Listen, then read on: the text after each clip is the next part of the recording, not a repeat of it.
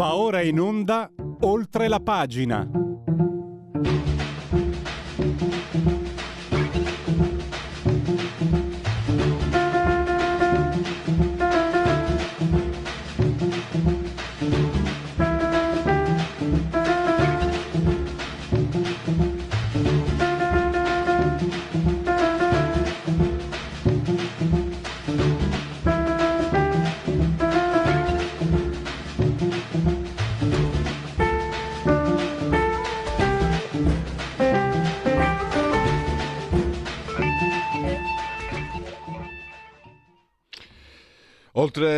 La libertà, rubrica di radio Oltre la libertà.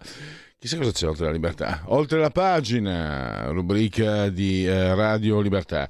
Iniziamo subito, siamo in ritardo, mm, chiedo venia, quindi passo subito al primo ospite. Fatemi introdurre la materia. È l'economia, ovviamente con Marcello Minella non potrebbe essere altrimenti. Preambolo, eh, ci sono dei segnali eh, incoraggianti per così dire. Il costo del gas che si sta ridimensionando. Il PIL terzo quadrimestre sta tenendo e eh, la produzione manifatturiera d'Italia e Germania ha frenato la discesa. Però ci sono anche eh, dei segnali che devono ancora essere compresi dal raddoppio dei, mm, dei, tassi di interesse e dal costo del credito che per esempio in Germania è aumentato sensibilmente. Ciò potrebbe significare che le banche preferiscano investire in titoli di Stato e non eh, nell'economia, nella finanza, quindi meno investimenti potrebbe significare. Insomma, eh, io parto dalla fine eh, dell'articolo che è uscito domenica, da, mh, mm, firmato appunto da Marcello Minenna. Non mancano gli spunti per un cauto ottimismo per l'economia europea, ma è prematuro cantare vittoria.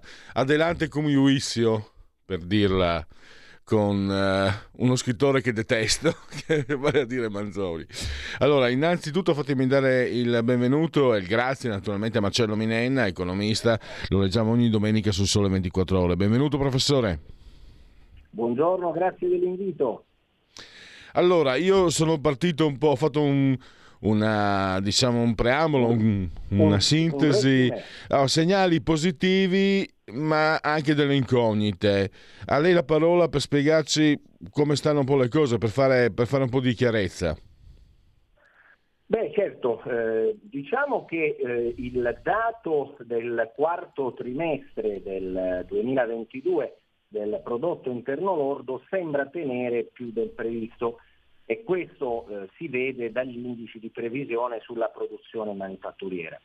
Eh, tutti ci siamo accorti, vedendo i dati anche eh, del prezzo del gas, che c'è un rapidissimo mm, trend eh, ribassista. Siamo tornati ai livelli eh, pre-bellici del, 2000, eh, del 2022 e questa è una questione, sicuramente un dato eh, positivo.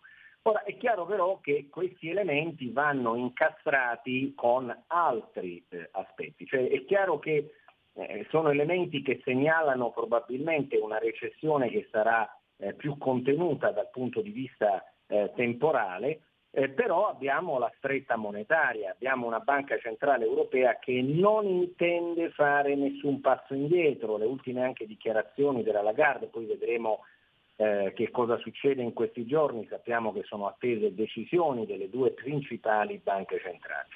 È chiaro che questo ovviamente riduce il credito all'economia reale e sappiamo bene che meno liquidità e meno credito all'economia reale vuol dire in qualche maniera dare uno stimolo di rallentamento all'economia.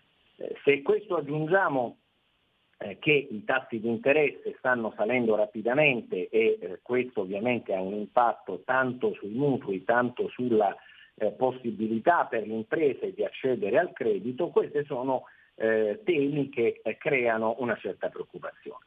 Quello che poi è interessante notare è che la Germania detiene il record negativo in termini di costo dei nuovi mutui. La Francia è al secondo posto, e eh, effettivamente Italia e Spagna sembrano mantenere una maggiore eh, resilienza, cioè un maggiore ehm, tendenza a non trasferire immediatamente questa attitudine eh, dei tassi di interesse sui eh, tassi che vanno ad applicare nei confronti dell'economia, dell'economia reale. Ora è chiaro che se andiamo a vedere mh, poi l'elemento ehm, in prospettiva, beh, eh, insomma ci aspettiamo che eh, comunque si prosegua questo eh, rialzo dei tassi, addirittura c'è chi ipotizza a luglio il nostro BTP o ben oltre il 5% eh, di tasso di interesse. E questo ha un'altra implicazione importante, cioè le banche eh, si trovano davanti ad una alternativa, gli economisti le chiamano trade-off, cioè eh, devo erogare eh, credito all'economia reale e acquisire quindi dei rischi, perché è evidente che quando una banca, perdonatemi l'espressione, investe, tra virgolette, in un prestito eh, erogato ad un'impresa, si assume in qualche modo il rischio che quell'impresa possa andare male e possa quindi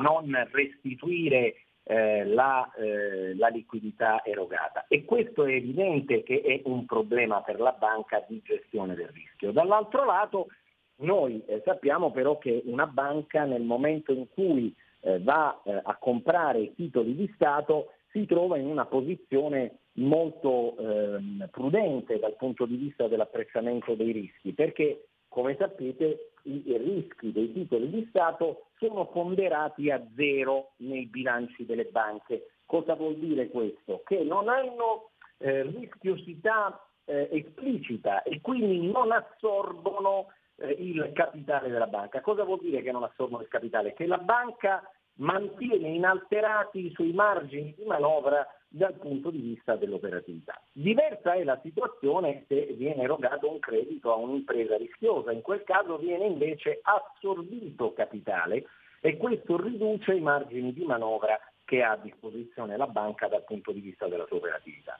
Ora, da questo punto di vista quindi è evidente che un tasso di interesse molto alto sui titoli di Stato tenderà verosimilmente a spostare gli investimenti delle banche verso i titoli di Stato, spostamento che invece a onor del vero negli ultimi eh, trimestri non è avvenuto, cioè negli ultimi trimestri complici tassi bassi, complice il fatto che la Banca Centrale Europea erogava eh, liquidità e dava disponibilità eh, di risorse finanziarie sostanzialmente a tasso zero se non addirittura negativo, cioè incentivava le banche a prendere soldi a prestito, eh, eravamo in una condizione dove il rifinanziamento dei debiti pubblici avveniva in, in buona sostanza attraverso l'operatività delle banche centrali, cioè dell'eurosistema conosciamo oramai i termini quantitative easing e programma pandemico PEP sono entrati anche quasi nostra, eh, nelle nostre nozioni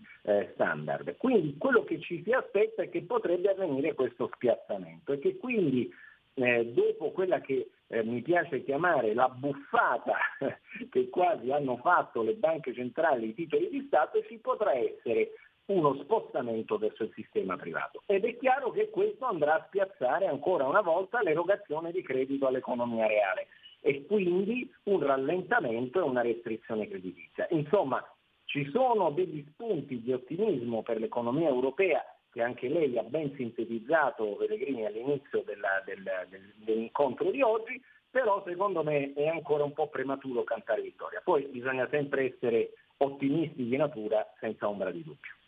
Eh, professor Minenna, una curiosità proprio su questo. Eh, I dati per certi aspetti positivi, confortanti, non erano previsti per eh, motivi prudenziali, perché eh, veramente l'economia mondiale, Covid, eccetera, precipitata in una situazione drammatica, quindi necessariamente previsioni prudenziali e quindi le cose sono andate bene perché erano previste peggio o perché invece il sistema secondo lei ha mostrato una solidità eh, maggiore di quella che si potesse prevedere, cioè siamo meglio di quelli che crediamo, insomma, per dirla in parole povere. Ma guardi, i, i, motivi sono secondo me, eh, c'è anche questa componente, sicuramente, eh, però io credo che componente, questa componente possa pesare in una torta il 30%. Io credo che un buon eh, 30-40% sia collegato ai difetti di stima, cioè parliamoci chiaro, eh, negli ultimi anni è successo veramente di tutto eh, e dal 2009 eh, che assistiamo a eventi eh, veramente privi di qualsiasi potenziale prevedibilità. Eh, e questo ovviamente sa, ha un impatto. Gli analisti quantitativi, gli econometrici eh, hanno bisogno, si dice, di dati di serie storiche eh, per, con i quali montare le previsioni, ma le serie storiche eh, ovviamente riflettono il passato e purtroppo sappiamo benissimo che i mercati finanziari, dicono eh, gli esperti di probabilità, sono marcoviani, cioè il futuro è basato sul presente e non sul passato. Quindi in realtà le stime sono purtroppo molto affette dalla, eh, dire, dal, dagli elementi e dai riscontri del passato e purtroppo eh, questo altera le capacità previsionali. Eh, e poi c'è un'altra componente, la velocità di trasmissione eh, degli eventi sul, dell'economia reale eh, tramite la finanza. Insomma, eh, qui eh, quello che si è notato è che nel giro di poche settimane il prezzo del gas è tornato a livelli che fino a due mesi fa si riteneva impossibili da raggiungere in così breve tempo, perché le catene della logistica e della distribuzione sono state in grado di cambiare unitamente ad una situazione climatica non prevedibile, positiva, perché ha fatto caldo eh, con, a livelli veramente non eh, mai visti negli ultimi anni, ha portato ad una eh, situazione differente sul prezzo dell'energia ed è stato incredibilmente trasmesso con estrema rapidità proprio tramite la finanza all'economia reale e ha avuto degli effetti sulla bilancia commerciale immediata dell'Eurozona. Cioè in realtà c'è anche il fatto che rispetto a 15 anni fa il modo in cui i dati dell'economia reale si trasmettono eh, sulle variabili è molto più rapido proprio per via dell'interconnessione del moltiplicatore che è la finanza. E un'ultima domanda, cosa possiamo dire al risparmiatore? No? Gli italiani sono comunque un popolo di, di formiche, eh, risparmiano, no? il, debito, il risparmio privato credo sia il primo o il secondo al mondo. Eh, cosa deve aspettarsi, come deve muoversi eh, chi è abituato a risparmiare, a investire sul mattone per esempio, no? è, è, quello che va, che va di più. Eh, però sul mattone ci sono delle nubi perché la transizione ecologica eh. Eh, per mettere in regola le case entro il 2030 può comportare dei scombussolamenti eccetera. Eh, eh sì, lei cosa eh. dice? Cosa sente di dire a questi risparmiatori? Beh, i risparmiatori innanzitutto troveranno conforto nel fatto che i tassi negativi sono finiti, eh, sono finiti i tassi zero e finalmente il buon padre di famiglia che ricordiamo in Italia detiene la gran quota del risparmio, è un padre di famiglia un po' âgé, eh, perché sappiamo che buona parte della quota di quei 1400 miliardi di euro di risparmi liquidi sono di fatto detenuti da persone ultra 65 anni. Troveranno il conforto di un rendimento a 5 anni eh, che eh, si orienterà sul 5% a breve, eh, breve vuol dire prima dell'estate. E questo certamente sarà un punto positivo, io credo che ci sarà un buon eh, appetito per i titoli di Stato. E questo al nostro paese che è un paese con un debito PIL molto elevato, il più alto degli altri grandi paesi dell'area euro, credo che sia una buona notizia. Benissimo, eh, allora grazie, grazie al professor Marcello Minenna, eh, lo potete leggere ogni domenica sul uh, Sole 24 ore, grazie ancora e risentirci a presto professor Minenna. Grazie, grazie sempre, un caro saluto a tutti, a presto. Segui la Lega è una trasmissione realizzata in convenzione con La Lega per Salvini Premier. Segui la Lega prima che la Lega seguisca te. Eh, sintassi, si può dire. Ai, ai, ai. Non posso neanche fregiarmi e pregiarmi di essere controcorrente. Sono in linea con la sintassi, sono un ortodosso, sono come canta Gaber conformista. Cosa dunque? Prima che la Lega... No, seguaccia, no, se, seguisca te ha un suo motivo uh, musicale. Il seguisca te produce un suono che potrebbe essere a metà sospeso tra il tango e il jazz. Per quello l'ho usato per quello così nessuno ha capito, meglio così. E, e, poi scopro che invece è previsto dalla sintassi e sono rovinato. Allora, prima che la Lega seguisca te alla Pellegrina o segua te alla uh, Marciana. Sono sul sito legaonline.it, scrittosi legaonline.it, tante cose si possono fare. Innanzitutto rammentarvi un appuntamento decisivo, molto importante. Il 12 e il 13 febbraio, domenica e lunedì, si vota in Lombardia e in Lazio e nel Lazio. Eh, inutile che stia a, a, sottolinearvi l'importanza di questo voto. Stessa, stessa Giorgia Meloni ha detto che si riverbererà sul governo quello che può succedere. Quindi. Eh, io sono di parte, immaginiamoci una Lega in forte recupero in Lombardia, vuol dire magari che sul fronte delle richieste, mi viene in mente chissà come mai l'autonomia o anche la flat tax, magari Giorgia Meloni, anche per una questione di equilibrio, sia più generosa, si, si fa per dire, eh, per carità. E comunque è buonsenso, banale ma buonsenso quindi 12 e 13. Poi potete iscrivervi da questo sito, è molto facile, molto semplice, lo si può fare versando 10 euro, lo si può fare anche tramite PayPal, PayPal, PayPal, senza nemmeno vi sia la necessità di essere iscritti a PayPal, PayPal, PayPal. Codice fiscale e gli altri dati richiesti e quindi verrà ricapitata la magione per via postale e se ci sono di mezzo poste italiane, gesti apotropaici a profusione anche per le signore comprese, eh, purtroppo è così, siamo in Italia, poste italiane eh, si accompagnano molto bene se vogliamo indicare disastro e malfunzionamento, poste italiane lo ricordo sempre, complimenti, e dicevo vi era recapitata la magione, eh, la tessera Lega Salvini Premier. Quindi il momento di autodeterminazione civica, il 2 per 1000, scelta libera che non ti costa nulla, lo scrivi nella tua dichiarazione dei redditi di 43, sono soldi che altrimenti lo Stato si incamera per conto suo, poi magari vanno a finire alla RAI o, o a Poste Italiane, usate questo 2 per 1000, noi consigliamo di farlo per la Lega, D di Domodossola, 4 il voto in matematica, 3 il numero perfetto, D43 e poi abbiamo eh, gli appuntamenti radio-televisivi con gli esponenti della Lega.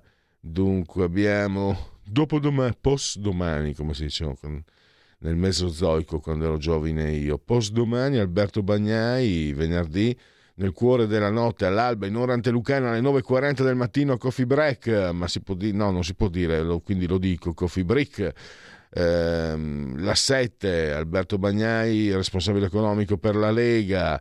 Sempre venerdì però alla sera alle 22 ora dell'aperitivo per il sottoscritto.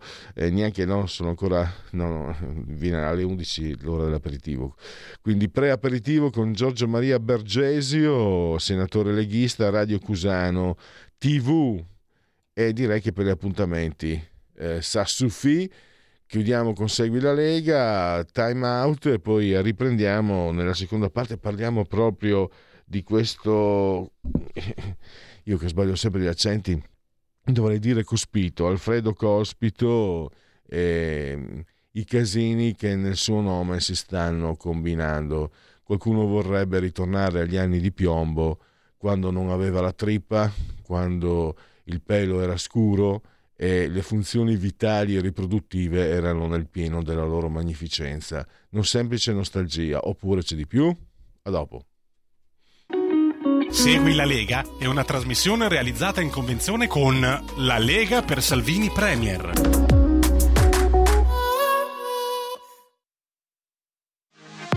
Per la tua pubblicità visita il sito radiolibertà.net I film sono sogni che non dimenticherai mai. Che genere di film faremo? Movie Time, la magia del cinema. Ogni sabato, dalle ore 16. Qual è stata la tua parte preferita? Radio Libertà, la tua radio. È impossibile. Solo se pensi che lo sia. Non è meraviglioso?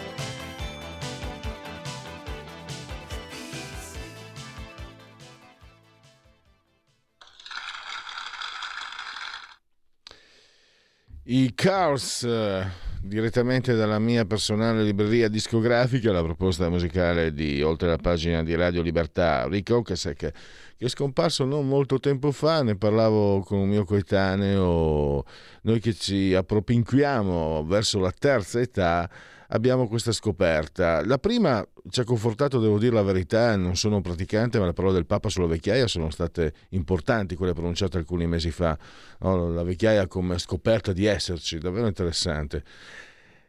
Però quello che è sconfortante è la scomparsa, la perdita, il senso di perdita, il senso di perdere sia le persone care, ma anche magari quelle che eri solito immaginare. Per esempio, eh, voglio rendere omaggio a Roberto Gargiulo, uno storico, che mm, era comunista ma era una persona coltissima e una persona fantastica e ha scritto un libro sul mio paese, sul mio comune, San Vito al Tagliamento, bellissimo, me lo ricordo, ce l'ho a casa con la sua dedica, era uno storico appassionato e, ehm, davvero. Pensate che lui, Gargiulo è il cognome meridionale, ma è nato a Pordenone, poi è andato a San Vito Tagliamento, ha avuto i miei stessi percorsi, nonostante avesse qualche anno più di me, sia alle medie che alle superiori, stessi insegnanti, c'erano ore a, a, parlarne, e poi si è sposato con una mia ex compagna di classe di San Vito Tagliamento e ci ha lasciato. È, è una perdita, una triste per me perché ho avuto modo di conoscerlo, di apprezzarlo, è una perdita anche proprio per la cultura perché la sua passione aveva scoperto, pensate, eh, sulla Senna, sapete ci sono eh, sui ponti della Senna, vendono i libri, sono, sono praticamente delle, delle, sono lì con i carrettini e aveva scoperto il diario di un tenente al seguito del, di Napoleone che si era fermato a San Vito e aveva detto a un suo compagno d'armi a Parigi di aver conosciuto una sanvitese e di essersi fermato per amore. Poi lui credo stesse scrivendo anche un romanzo, non so se l'abbia poi portato a conclusione perché negli ultimi tempi ci eravamo persi di vista.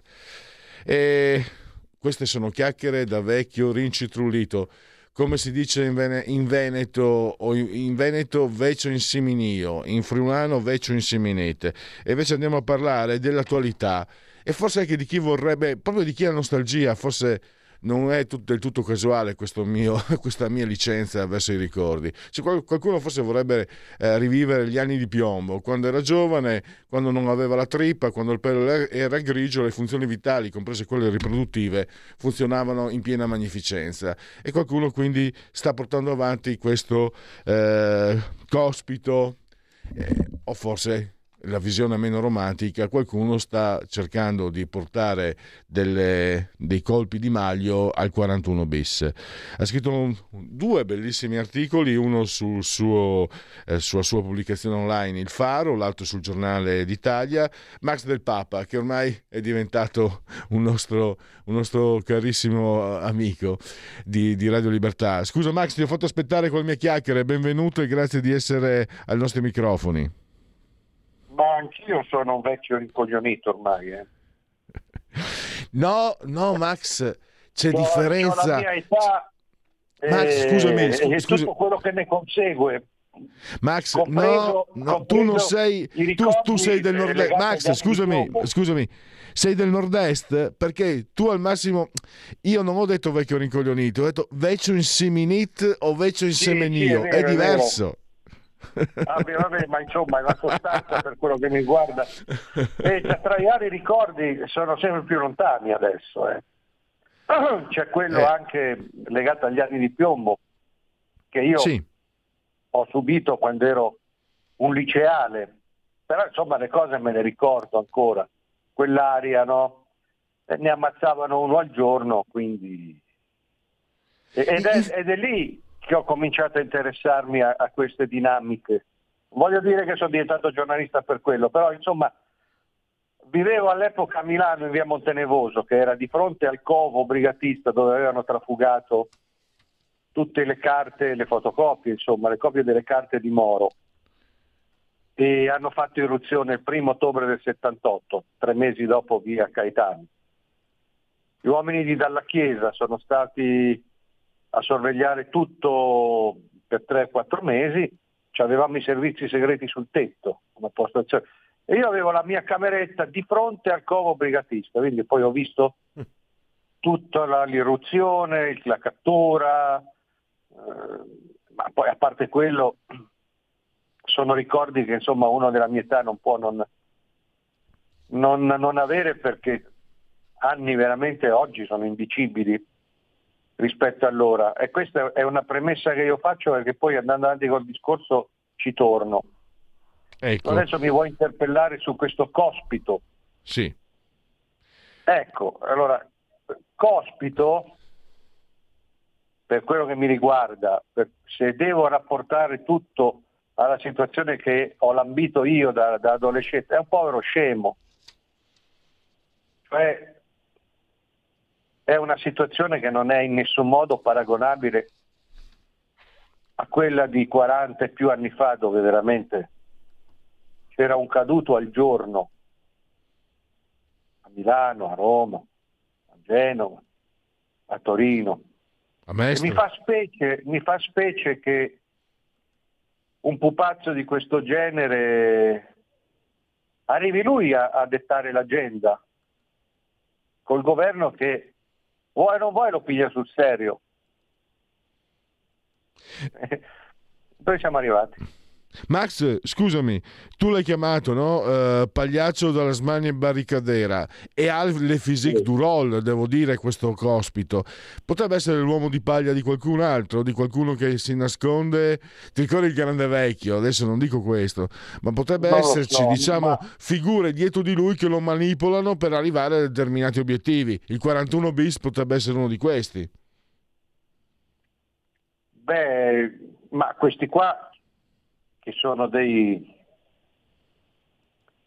questi sono dei falliti, no? Sono delle nullità che a un certo punto decidono decidono di, di mettersi a sparacchiare, decidono di, dicono loro di mettersi in contrapposizione con lo Stato, ma perché hanno problemi personali, vogliono sublimarli nel senso ideologico politico. Poi che dietro ci sia gente che comunque sfrutta il personaggio, sfrutta la situazione, sfrutta il momento, io sono convinto, ma non a un livello di chissà quali ideologi, grandi vecchi.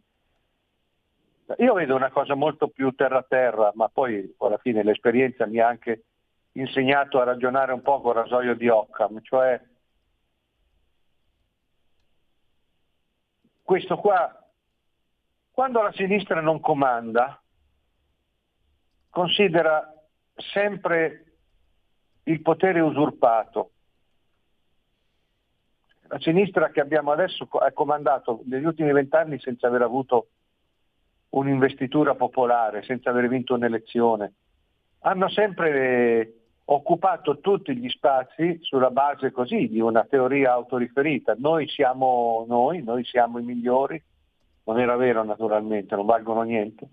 E quindi noi occupiamo tutto, noi eleggiamo i presidenti, noi eleggiamo eh, governi che poi nominano, che poi individuano i presidenti anche della Repubblica, noi mettiamo i nostri giudici in tutte le giurisdizioni fino alla Corte Costituzionale, Eh, noi controlliamo, come sappiamo, il grossissimo dell'informazione, eccetera, le scuole, le università, eccetera, eccetera, eccetera. Quando succede un cortocircuito per cui va al governo, va al potere il parvenu, e beh, non va più bene. E guarda caso, in questi casi salta su questa effervescenza, questa escandescenza più o meno armata, che, ha, che fa comodo cavalcare, che va cavalcata da sinistra perché? Perché da una parte c'è il richiamo della foresta, no?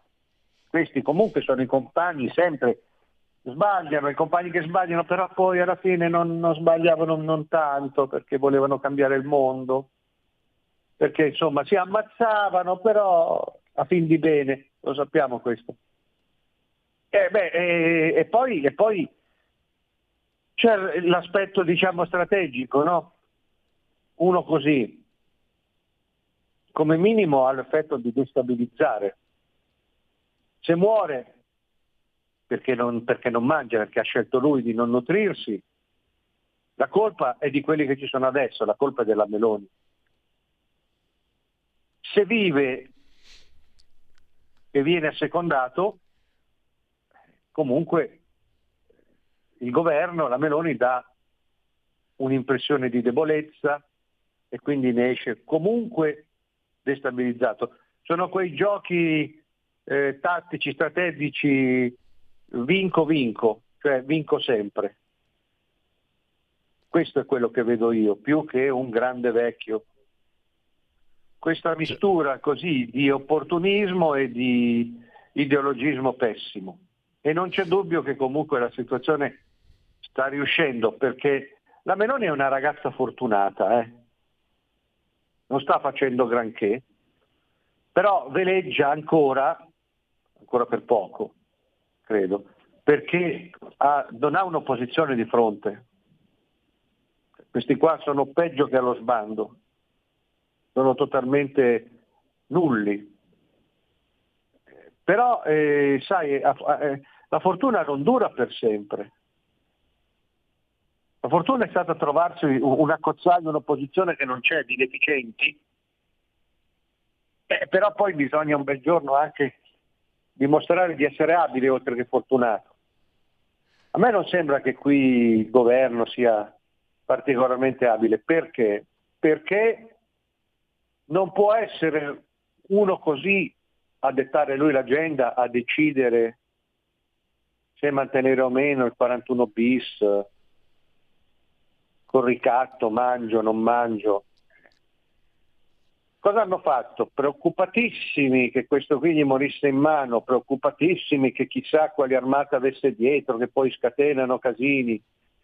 Lo hanno preso, lo hanno tolto dal carcere duro, lo hanno mandato a opera, lo hanno gentilmente pregato perché di questo si tratta, di curarsi. Chiaro che poi in televisione mandano gli, gli, gli esagitati a dire non si tratta, non si fa, però di fatto è un trattare. Lo hanno mandato a carcere ad opera e il risultato è stato che intorno al carcere ad opera è scoppiata la guerriglia. Complimenti. Ecco, No. Max, Max, scusami, eh, volevo chiedere questo. Eh, Sì. rischio, la dietrolo- rischio la dietrologia, ma, ma però ti seguo. Potrebbe essere un rischio per noi. Io mi considero terzo comunque, schierato ma terzo. E l'abbiamo visto qualche anno fa a Bolzaneto, a Genova. Insomma, Ma sì. alcu- alcuni fasciotti di sapore sudamericano in- nelle forze armate italiane ci sono. Potrebbe esserci qualcuno che ha interesse da quelle parti a fomentare qualche fa- finto attentato, eccetera, e poi via libera al manganello, eh, scatenare l'anticomunismo più becero, scatenare l'antifascismo più becero, quindi le persone che si uccidono in piazza e il potere che fa quello che vuole, mascherando magari anche quello che dicevi tu, che magari questo governo su alcune cose, eh, se- come dici tu, magari potrebbe non, non riesce a farle come, come speravamo tutti. Almeno speravamo noi, io, speravo io che l'ho votato, ecco, questo governo. Questo è quello che spera a cui punta la sinistra. Ora, guardiamo i fatti, guardiamo a quello che sappiamo in realtà. Cioè, Bolzaneto, quelle cose lì, non... abbiamo delle- de- de- degli indizi su questo? No, cioè che ci siano sempre delle deviazioni anche all'interno degli, degli apparati di potere è fisiologico, così come è fisiologico che ci siano delle frange di mattocchi, di lunatici, di disadattati che giocano alla guerra frontale, alla rivoluzione. Il problema è quando da- dalla fisiologia deviante si arriva a- all'espansione, no? Ma questo a me non sembra che si stia verificando. Cioè, dove stavano tutti questi qua nei quasi tre anni in cui abbiamo veramente vissuto un regime? Un regime punitivo, un regime dove lo Stato ha mostrato la, la- la sua faccia dittatoriale, ha impedito di uscire, ha imposto le cure, ha umiliato i cittadini, gli ha tolto tutte le libertà costituzionali. È arrivato veramente a schierare le sue forze dell'ordine con la violenza nell'identificare, nell'inseguire, nel eh, verificare se uno si fosse fatto tot dosi, nell'usare gli idranti con manifestanti pacifici, nel pestarli, nell'impedire il dissenso, nel vietare le manifestazioni. Dove erano questi qua? Non se n'è visto uno. O erano tutti a casa con la mascherina, oppure gli era stato fatto capire, gli era stato detto che non, non conveniva agitare acque, che andava già bene così e stavano in, in paziente attesa di una chiamata. Voglio dire, non è una situazione dagli anni 70, quando veramente le Brigate Rosse e le altre sigle erano radicate nella società, erano diffuse dappertutto. Gli operativi erano qualche migliaio, si è mai saputo quanti, ma chi ipotizzava 4, chi 6.000. Poi c'erano i collaboratori attivi fino a 40.000 e questo i dati de- del Ministero dell'Interno ce li abbiamo. Poi c'erano quelli che stavano in zona grigia, alla finestra, i simpatizzanti, gli occasionali, che erano fino a 400.000. Quella era una situazione che poteva fare veramente paura, che aveva spinto il paese sull'orlo di un abisso. Non, non la situazione di adesso, con questo Ma- cospito e, e questi quattro che gli stanno dietro. Io non credo che ci sia questo, nessuno ha parlato mai di questo periodo di, di- di- di- incremento, di saldatura di, di- di queste effervescenze eh, sovversive. Noi sappiamo invece delle altre cose, cioè sappiamo che c'è questa effervescenza sotterranea che fino adesso però non ha fatto niente negli ultimi vent'anni o perlomeno così sono stati controllati, sono- gli sono stati consentiti degli atti dimostrativi, sai, qualche incendio nei centri cittadini delle metropoli, qualche, qualche casino eh, lungo tutta la scena Notav, ma niente di che. Un'altra cosa che noi sappiamo è che questi anarchici, queste fasce devianti, sono in contatto o comunque puntano a unirsi con eh, le formazioni stragistiche e terroristiche di matrice eh, eh, esterna, quelle islamiste su tutte. Lo sappiamo perché è così e perché questa è una cosa che teorizzavano già le nuove Brigate Rosse, quelle del colpo di coda ultimo dei vent'anni fa, quelle dei Mario Galesi, dei Nadia Desdemona Lioce, loro lavoravano proprio per questa saldatura con gli ambienti islamisti. Però non è una situazione tale da essere considerata di allarme eh, attivo, di allarme rosso. Quindi non si spiega. Io credo che invece qui giochi molto un'attitudine così all'indecisione, alla paura di questo governo, sono appena arrivati, non vogliono mettersi contro nessuno, non vogliono rischiare niente, non vogliono mettersi contro l'Europa, non vogliono mettersi contro eh, Draghi, non vogliono mettersi contro Mattarella, non vogliono mettersi contro neppure l'opposizione che non esiste, insomma vogliono durare. Quindi alla fine sono morbidi, molli, eh, duttili, eh, prendono tutto in senso democristiano, nell'accezione peggiore, cioè compromissoria. Hanno preso questo qui, questo qui si è messo a fare i capricci, io non mangio. E allora loro dicono, ma se muore dopo cosa succede? Ma cosa succede? Se muore è una scelta sua. Ha deciso lui di non mangiare, ha deciso lui di non nutrirsi. E va bene, lo Stato rispetti questa cosa. Non entri in una sfera privata è un po' la, la situazione dell'eutanasia, ma uno non vuole più fare certe cose, non puoi curare per forza, no? Basta. Che deve succedere?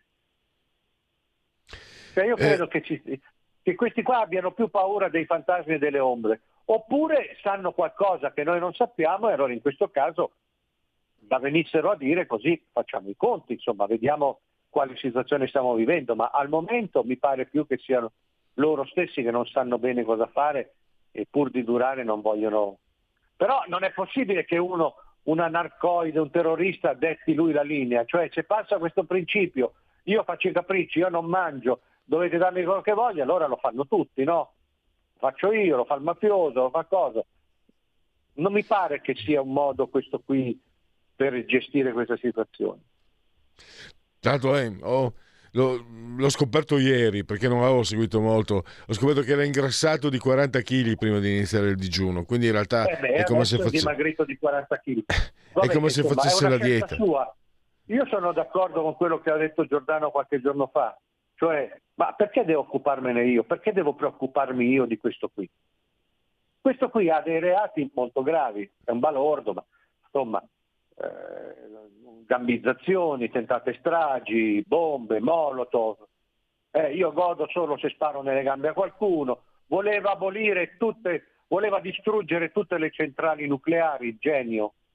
Poi si è visto che senza centrali nucleari tutti sono tornati a considerare l'opzione del nucleare in energia, se no non si va avanti evidentemente. Pensa che genio. Ah, non mi pare che questo qui sia chissà quale eh, condottiero, chissà quale stratega. Allora, devo tornare un attimo al discorso degli anni 70. Mi dispiace, eh, dirò anche qualcosa che magari sembrerà un po' così, sgradevole. Però quando, quando negli anni 70 c'era veramente un pericolo terrorista, e lo Stato cosa fece? Dopo aver passato anni ad assecondare questi qua, anche a proteggerli, il caso di Moretti, il caso di Senzani, le mille cose che ancora non si spiegano del, del, di tutta la vicenda Moro allucinante, le protezioni, loro si rendono conto che la situazione è scappata di mano, danno pieni poteri dalla Chiesa. Dalla Chiesa ci ha messo tre mesi. Tre mesi. Passato via Caetani, lui dopo tre mesi faceva irruzione appunto nel covo di via Montenevoso, arrestava nove brigatisti, recuperava le carte di Moro, almeno in parte, e, e lì cominciava il declino delle Brigate Rosse. Cosa ha fatto dalla Chiesa? Ha fatto due cose. La prima, ha cominciato ad aggredire la mappa de, de, de, delle abitazioni dove i brigatisti, dei covi praticamente, lui si serviva dei primissimi strumenti informatici per tracciare tutte le case in affitto che non avevano degli affitti regolari, che risultavano sospette, che avevano delle cessioni di proprietario estemporanee, ha mappato tutta questa faccenda e ha tolto la terra sotto i piedi dei terroristi che non sapevano più dove nascondersi, dove rintanarsi, hanno cominciato a sbandare. Dopodiché, quando sono cominciati a fioccare gli arresti, lui che era un duro ed era un tecnico, ma era anche uno psicologo, dava ordine che non venisse torto un capello, questi qua pensavano no, lo Stato alla repressione, no, li teneva lì qualche giorno a macerare, poi li faceva chiamare, li incontrava, gli faceva un discorso molto semplice e gli diceva, ma proprio paterno, no? Dice, ma io ti voglio capire, io lo so, le tue ragioni, so che hai anche dei rimorsi, perché tu sai, tu pensi che anche le vittime che avete fatto erano umani come voi, avevano dei parenti che adesso li piangono e anche voi avete dei parenti. Cazzo, quando scattava questa cosa qui, anche voi avete dei parenti, quelli capivano subito l'antifona. Quello era un discorso mafioso. Anche voi avete dei parenti, siete anche voi umani. Capivano subito e crollavano. Confessavano, tiravano in ballo altri. Così si è originata la frana all'interno del movimento terrorista e brigatista. Poi dalla Chiesa era anche quello che di persona era umano, paterno, comprensivo, però era anche quello che ti sapeva organizzare, ti sapeva ordinare un blitz come quello di Via Fracchi a Genova, per cui i carabinieri facevano irruzione, 20 secondi, quattro brigatisti stesi morti nessun superstite. Allora quelli capivano, capivano che potevano giocare alla rivoluzione finché li facevano giocare. Che quando lo Stato ci si metteva con la faccia dura, con la faccia militare, non c'erano più cazzi, non c'era niente. Fine della storia. E fine anche purtroppo Max, fine anche dello spazio a nostra disposizione. Io Va devo bene. chiudere, ti ringrazio moltissimo e a risentirci presto. Sì, do- guarda, dico solo una cosa per chiudere questo- questa, questa conversazione. Bisogna che ancora la sinistra venga a spiegare perché. Ah, avete proprio messo giù, vabbè. No, no, no, no. No, Ah, Max. sentivo. Bisogna che la sinistra ci spieghi perché una trattativa eh, con i mafiosi è da esecrabile da delinquenti, da complici, da criminali. Una trattativa con i terroristi è sempre da benedire, sempre da preferire, sempre da difendere. Se sanno spiegarmi questo, Perfetto, grazie Max, alla prossima. Alla prossima, ciao ciao. Stai ascoltando Radio Libertà. la tua voce libera, senza filtri né censura. La tua radio.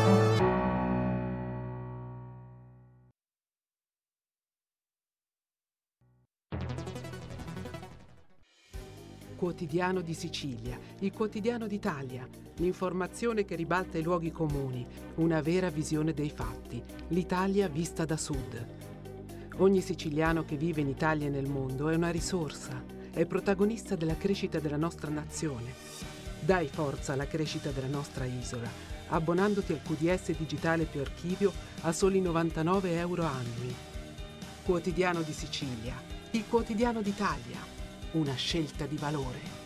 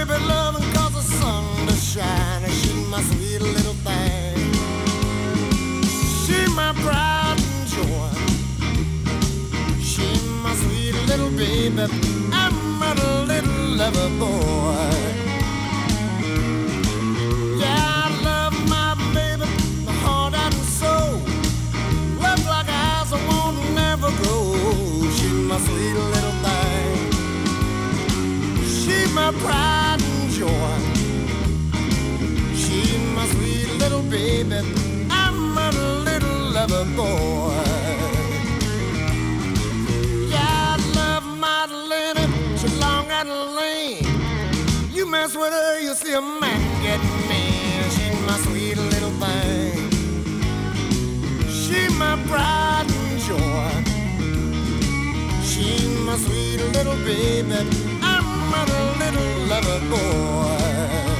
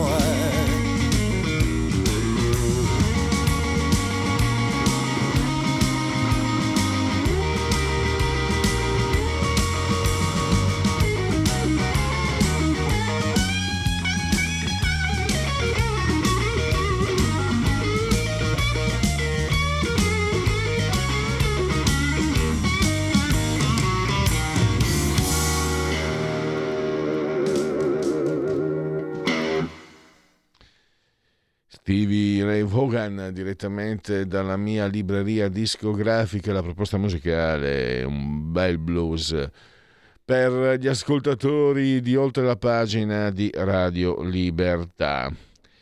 E adesso parliamo della, della, dell'oggi della politica, eh, un quadro che facciamo ormai settimanalmente grazie alla sua disponibilità con Pietro De Leo, lo potete leggere ogni giorno su Libero o sul, uh, sul Tempo. L'altro poi con Pietro, intanto fatemi salutare e ringraziare Pietro, benvenuto ai nostri microfoni Pietro De Leo. Grazie, grazie, ben trovati, è un piacere. Allora, eh, prima di chiudere vorrei anche da te, uh, visto che uh, ne hai scritto oggi un quadro un po' su come stanno andando le elezioni regionali, la campagna elettorale per le regionali nel Lazio. Noi qui se, per motivi logistici magari guardiamo un po' più la Lombardia, ma è importantissimo, è importantissimo anche il Lazio, lo ha, lo ha, detto anche Giorgia Meloni. Poi uh, una, partiamo da ciò che hai trattato ieri, sempre sulle pagine del tempo, eh, se non ricordo male, cioè il fatto che eh, non ci sarà la riforma del catasto, è un impegno e anche una convergenza perché la casa è sacra per la Lega ma anche per Forza Italia e Fratelli d'Italia insomma non è, non è da meno. Eh, diciamo che in, in tempi di, di, riforma green, la transizione ecologica, per cui nel 2030 tutte le case dovranno essere, essere messe a norma, Gusmeroli ti ha detto ieri nella tua intervista che eh, insomma, l'hai riportato nell'articolo, eh, che il governo e la maggioranza si opporranno in tutte le, le, maniere perché obbligare gli italiani a mettere a norma entro il 2030, gli italiani che detengono, non so, 70, 78% mi sembra sono proprietari della casa dove abitano, è come mettere una patrimoniale in pratica. Eh, partiamo da qui e poi eh, un tuo, una, una tua visione eh, complessiva di, di, questi giorni che sono tra cospito, tra segnali dell'economia che sono più positivi del previsto ma restano le incognite e, e poi naturalmente anche questa campagna elettorale che forse sono, sta andando un po' in sordina ma, mm, ma non so se sia magari anche per il fatto che essendo un governo molto giovane, molto fresco, intendo dire, si parla più del governo che della campagna elettorale. Ma lascio a te la parola, Pietro.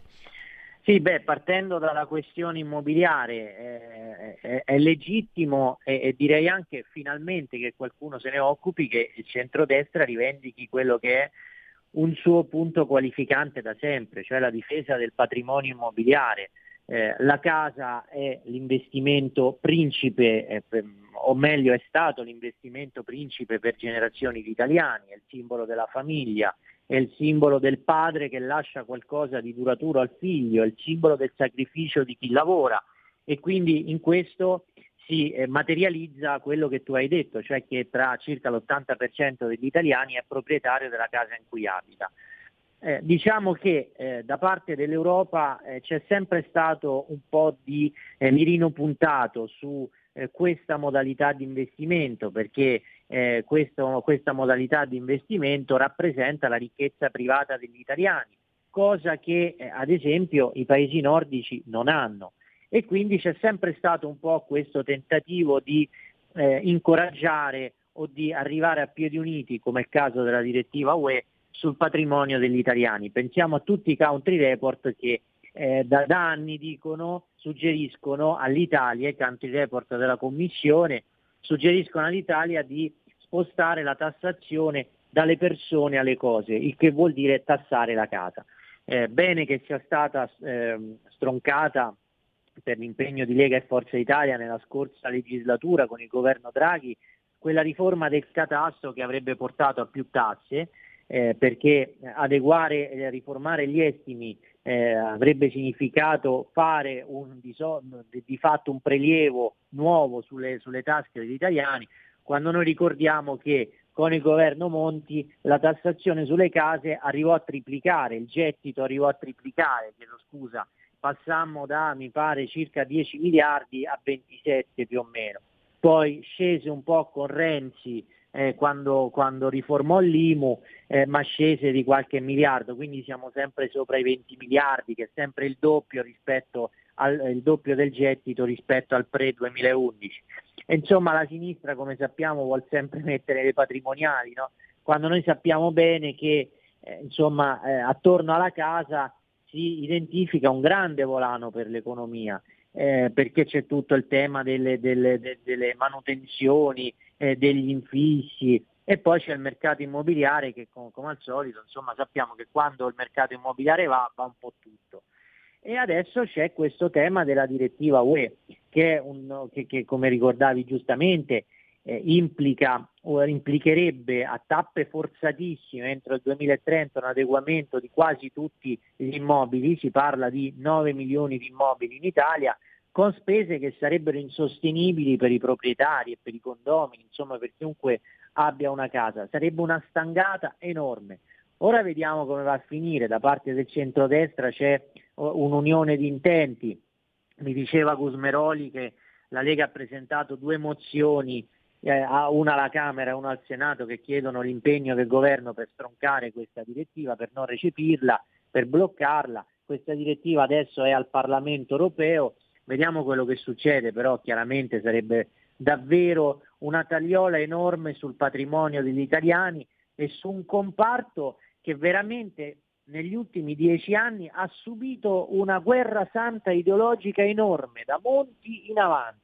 E poi ricordiamo il PD che vuole, la, vuole aumentare la tassa di successione, e ricordiamo le proposte sulla patrimoniale e ricordiamo il continuo assedio dell'Europa. Insomma, sull'immobiliare c'è stato un attacco ideologico enorme, ovviamente un attacco interessato, ma inaccettabile se consideriamo la tipicità economica degli italiani. E, tra l'altro appunto ricordiamo anche quanto culturalmente sia importante eh, la casa per gli italiani, è un bene rifugio. E devo dire, sono sorpreso, no? sono stupito come eh, non c'entra nulla, è un'osservazione fuori, eh, diciamo fuori mm, argomento, però ehm, seguo e seguisco anche eh, Mario Giordano, no? Rete 4, sì. questa sua campagna meritoria, devo dire, eh, di caccia a, agli occupanti abusivi, quindi storie di persone normali, comuni, eh, come noi, intendo dire, voglio dire, mm, mm, pensionati, alc- alcune persone addirittura eh, in stato di salute precario, persone sicuramente non ricche che si vedono occupare la casa da questi farabuti disgraziati. Lo Stato non fa un cazzo e addirittura eh, finora ne ha liberate più case la redazione di Mario Giordano che il Ministero degli Interni.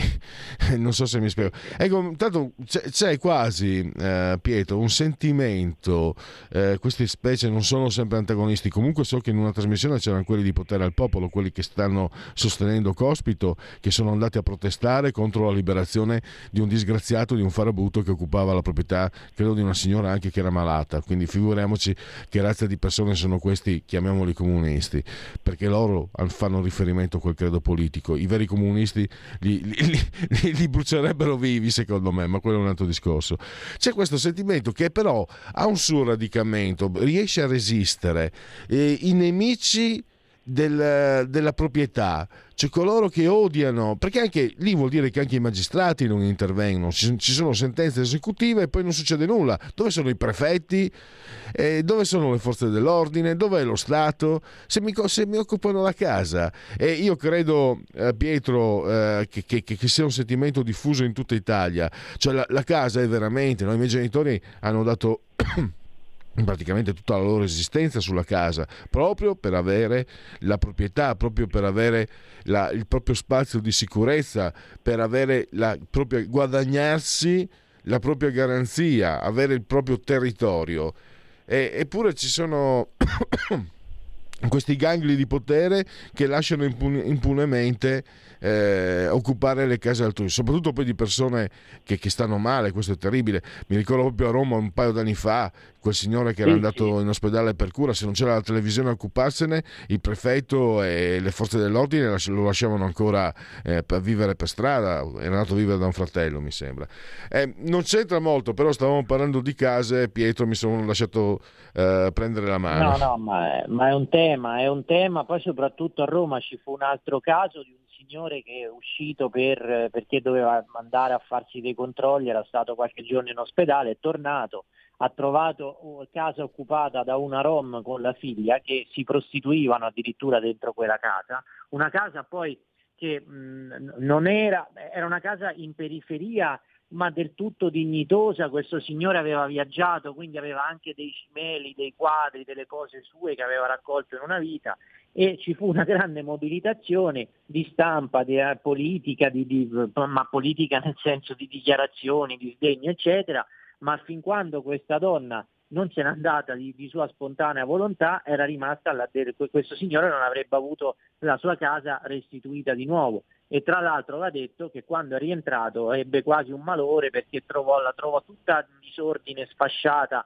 e lui l'aveva, eh, eh, l'aveva curata nel corso degli anni con le sue cose, con i suoi ricordi. Purtroppo c'è questo tema, c'è un tema di mancanza di certezza del diritto, c'è un tema in cui purtroppo eh, nel caso in cui queste persone portino con sé dei minori o dei disabili o dei, o dei, o dei parenti in, anziani infermi e poi è impossibile ehm, eh, sgomberare, eh, per questo si creano delle sacche di legalità enormi, con, eh, ricordiamolo, delle, eh, anche una sorta di complicità culturale da parte della sinistra. Insomma, tu mi hai chiesto prima de- delle regionali nel Lazio, ebbene, a sostegno del candidato del centro-sinistra eh, in, una, in una delle liste c'è una persona che vive in una casa occupata, che fa parte del famoso centro Spin Time. Lo Spin Time, lo spiego per gli amici che non sono di Roma, è un, una, un palazzone eh, sede eh, di un ex ente pubblico, del, ex sede di un ente pubblico, l'INPDAP, che sta eh, vicino alla stazione, vicino Santa Maria Maggiore, la stazione Termini, quindi parliamo del pieno centro, che è il famoso palazzo in cui le lemosiniere del Papa qualche anno fa eh, andò a riattivare la centralina del, delle utenze della luce perché eh, era stata staccata dal gestore perché questi non pagavano. È un palazzo che è interamente occupato, dove si svolgono delle feste e si entra, si paga il biglietto tutto in nero, si somministrano alcolici in nero, eh, tutto senza regole, interamente occupato, una sacca dell'illegalità nel pieno centro di Roma e la sinistra. Non solo stavolta c'è, un, c'è una candidata che viene da quel mondo là, ma ricordiamo che nel 2021 cioè durante la campagna elettorale per le elezioni del sindaco di Roma, tutti i candidati alle primarie del, del, del centro-sinistra andarono a fare il primissimo dibattito in quel palazzo. Quindi una legittimazione totale di quel mondo dell'illegalità che lede a tutta la società, perché se tu occupi una casa privata di un privato è gravissimo, ma è gravissimo anche occupare un palazzo pubblico o una casa popolare perché tu stai togliendo ad altri un diritto con un abuso. Quindi è la stessa cosa, anche se quello privato fa più impatto giustamente perché c'è un uomo che viene, o una famiglia vengono, a cui viene sottratto un bene che, con cui hanno pagato eh, anni di sacrifici, eh, anni di investimenti. Allo stesso modo però anche togliere una casa popolare a chi ne ha diritto è un sopruso, è un sopruso delinquenziale, c'è una sinistra che continua ad essere complice di questo mondo. Quindi è vergognoso questo. Eh, direi che eh, beh, non si può che convenire. Eh, un'ultima considerazione sì.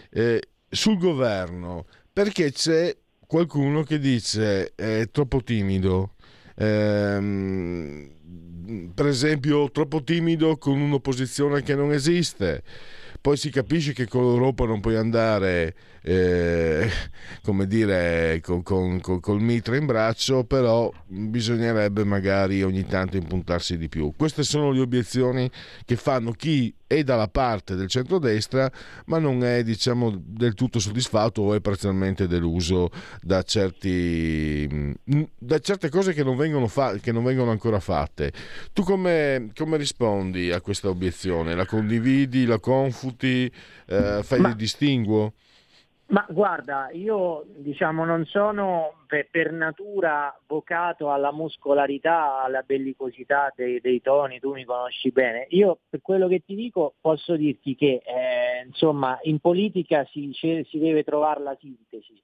Eh, dopo quella sintesi devono arrivare i risultati e mi riferisco in particolare ad un tema, quello dell'immigrazione, no? perché adesso siamo ancora in una fase di confronto, però nel giro di un anno poi devono arrivare i risultati del- del- di questo confronto. Per il resto non direi che io non vedo un, un deficit di bellicosità, vedo piuttosto che su tante materie, penso ad esempio all'incidente sui benzinai, penso a certi frangenti del confronto sulla giustizia, bisogna stare un po' più attenti quando si fa comunicazione, perché se no eh, ci si va ad incartare su cose quando in realtà non ce ne sono i presupposti. Poi per quanto riguarda la sinistra, eh, l'opposizione sta spaccata, ma, ma il governo diciamo che in questa fase più che eh, l'opposizione come avversario ha un'agenda politico-economica devastante, quindi a quello deve guardare il governo. Poi le butade che vengono dall'opposizione, insomma, lasciano il tempo che trovano, anche perché stanno veramente ai minimi termini. Direi a parte Conte che comunque sta facendo un percorso per quanto con toni non condivisibili, ma un percorso che ha una certa efficacia, il PD, eh, fe- il PD litiga sul se, se Giarrusso deve fare la tessera o meno, o se Di Maio deve fare la tessera o meno, quindi questo definisce lo stato pietoso in cui si trovano. Quindi il governo deve guardare più che altro all'agenda, che è un'agenda enorme, è un'agenda sempre in bilico, perché ricordavi bene tu all'inizio, no? Eh, i dati economici vanno bene, ma siamo sempre in balia delle, delle tempeste geopolitiche. Eh, Ti faccio due esempi. Adesso il 5 febbraio entrerà in vigore l'embargo sui prodotti petroliferi dalla Russia e c'è un punto di domanda enorme. Eh, Adesso la Cina sta riattivando perché è uscita dal lockdown la domanda sul gas e quindi forse tra qualche settimana ne vedremo gli effetti sui prezzi. Insomma, bisogna stare sempre molto attenti su questo. Poi, insomma, il PD con le sue bandierine, le sue, eh, le, le- i suoi- le sue coccardine ideologiche, che faccia il suo mestiere, ma penso che il governo debba guardare ad altro. Chiudiamo allora, io ringrazio Pietro De Leo, eh, lo ricordo sempre, ogni giorno lo leggiamo sulle pagine di Libero e del Tempo. Grazie ancora e a Grazie. risentirci a presto. Grazie e buon proseguimento. La verità è che sono cattivo. Ma questo cambierà. Io cambierò. È l'ultima volta che faccio cose come questa. Metto la testa a posto, vado avanti, rigo dritto, scelgo la vita. Già adesso non vedo l'ora. Diventerò esattamente come voi. Il lavoro, la famiglia, il maxi televisore del cazzo, la lavatrice, la macchina, il CD e l'apriscatole elettrico. Buona salute, colesterolo basso, polizza vita, mutuo, prima casa, moda casual, valigie, salotto di tre pezzi, fai da te, telequiz, schifezze nella pancia, figli, a spasso nel parco, orario d'ufficio, bravo a golf, l'auto lavata, tanti maglioni, Natale in famiglia, pensione privata, esenzione fiscale, tirando avanti, lontano dai guai, in attesa del giorno in cui morirai. Genetriaci, commemorazioni e ricorrenze di oggi che è un mercoledì miarqui, primo di febbraio, eh, anno domini 2023-2023 che dir si voglia, decimo terzo giorno di piovoso mese del calendario repubblicano. Esauditi i convenevoli formulaici, andiamo alle, ricor- agli genetriaci veri propri. John Ford! Come sono arrivato a Hollywood? In treno. Sei nomination, eh, un Oscar. Ah, mitico, meraviglioso. Claire Gable.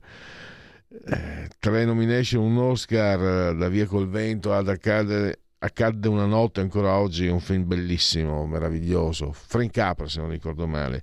Non dimenticare che nel mestiere di attore solo i primi 30 anni sono duri. Renata Tebaldi, i capricci della Callas non tolgono a me più di quanto tolgono lei stessa, disse la soprana, soprano. Beniamino Placido, Lucano placidamente feroce, Funari, ricordate, qualcuno se lo ricorda? Stavo a cacavo, ho chiesto a mia suocera di portarmi e siccome non mi veniva ho chiesto a mia suocera di portarmi il giornale con la critica di Beniamino Placido e pla... vabbè, erano altri tempi. Poi figlio fratello d'arte Ferruccio Mazzola che ha vinto lo scudetto con la Lazio nel 74. Il barone Franco Causio, giocatore meraviglioso, oggi credo varrebbe 150 milioni, era fantastico per quanto Juventino, ahimè. Salentino di origine, Causio, Causio, e vi spiego perché. Eh, siamo nella era la finale del terzo posto mondiale del 1978. A un certo punto temporalone, Italia-Brasile. Temporalone incredibile, parte la luce non c'è più la connessione con la partita Rai. Allora mi connetto con Capodistria e il telecronista sorrido, segnò forse in quella partita, continuava a dire Causio, Causio e sorridevamo io e i miei amici che, mm, che, vedevamo quella partita poi cosa abbiamo scoperto? lui stesso in un'intervista disse che originariamente in Salentino si diceva Causio e non Causio. E vabbè eh, seguiscono seguiscimi.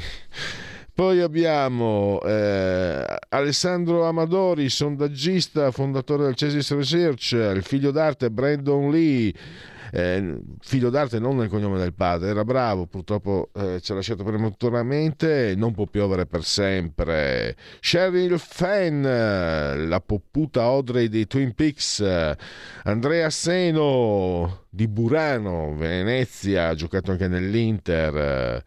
Origini friulene per Gabriel Omar Battistuta. È più facile che io impari il dialetto pugliese che Cassano impari l'italiano. Eh, più precisamente origini isontine tra Gorizia, un po' non lontano dalle parti di tuo nonno, Federico. Grandissimo attaccante, grandissimo. E poi un grandissimo giocatore dalla grandissima sfortuna, Pepito Rossi, Giuseppe Rossi, nato negli Stati Uniti, origine abruzzese, probabilmente il giocatore italiano più forte nato negli ultimi vent'anni, 30 anni anche direi, ma anche il più uh, scarognato, gli infortuni gli hanno rovinato la carriera. Mi dispiace che è un bravo ragazzo, sempre, un ragazzo semplice, sano, e buono, ma eh, avrà fortuna in altri, in altri, ambiti, ne sono certo, so, almeno glielo auguro. Eh, andiamo con i sondaggetti, abbiamo L'SVG, signori, ve lo dico subito, la Lega per l'SVG al 9. Eh, non è male. Fratelli d'Italia 30,4, 5 Stelle 17,8, PD 14,2, eh, Calenda 8,2, Forza Italia 6,8. Togliamo la condivisione. Eh, il PIL per l'Istat si stima una diminuzione dello 0,1% rispetto al trimestre precedente, ma più 1,7% in termini tendenziali. Via! Poi siamo veramente alle strette finali. Occupati e disoccupati, occupazione cresce più 0,2%, pari a 37.000 unità, via la condivisione. E l'ultimo, perché così dopo faccio anche i convenevoli formulaici. Eh, contratti collettivi 50,4% dei dipendenti eh, corrispondono i contratti collettivi al 51,2% del monte retributivo complessivo eh, riguardano 6,2 milioni di lavoratori. Chiudiamo Ricordandovi che siete eh, in compagnia di Radio Libertà, questa trasmissione si chiama Oltre la pagina. Ringrazio il gigantesco dottor Federico Borsari, saldamente sotto il comando di regia tecnica, eh, in, in, simultanea con noi alle 11.59. Eh, noi siamo sospesi 78 metri sopra il livello del mare, 24 gradi centigradi sopra lo zero, interni 11,8, ti ho detto che fa più caldo, per quello si sente più caldo qua dentro, 11,8 esterni, 58% l'umidità, 1021.5 millibar la pressione, l'abbraccio forte forte forte della signora Carmela, Clotilde e Angela, loro ci seguono, ma ci seguiscono anche dal canale 252 del televisivo terrestre, canale televisivo terrestre, potete continuare, perché questa è una radiovisione, chi si abbona a Radio Libertà, campa oltre cent'anni, meditate gente, meditate, eh, potete continuare a seguirci cullati dall'agito suono digitale della Radio DAB oppure seguendoci dovunque voi siate grazie alle applicazioni quindi smartphone, iPhone, tablet, mini tablet. Alexa, accendi Radio Libertà, passaparola, ne saremo riconoscenti. Siamo anche su Facebook e ricordo l'ottimo e abbondante sito radiolibertà.net. Grazie a todos e buon proseguimento. Miau.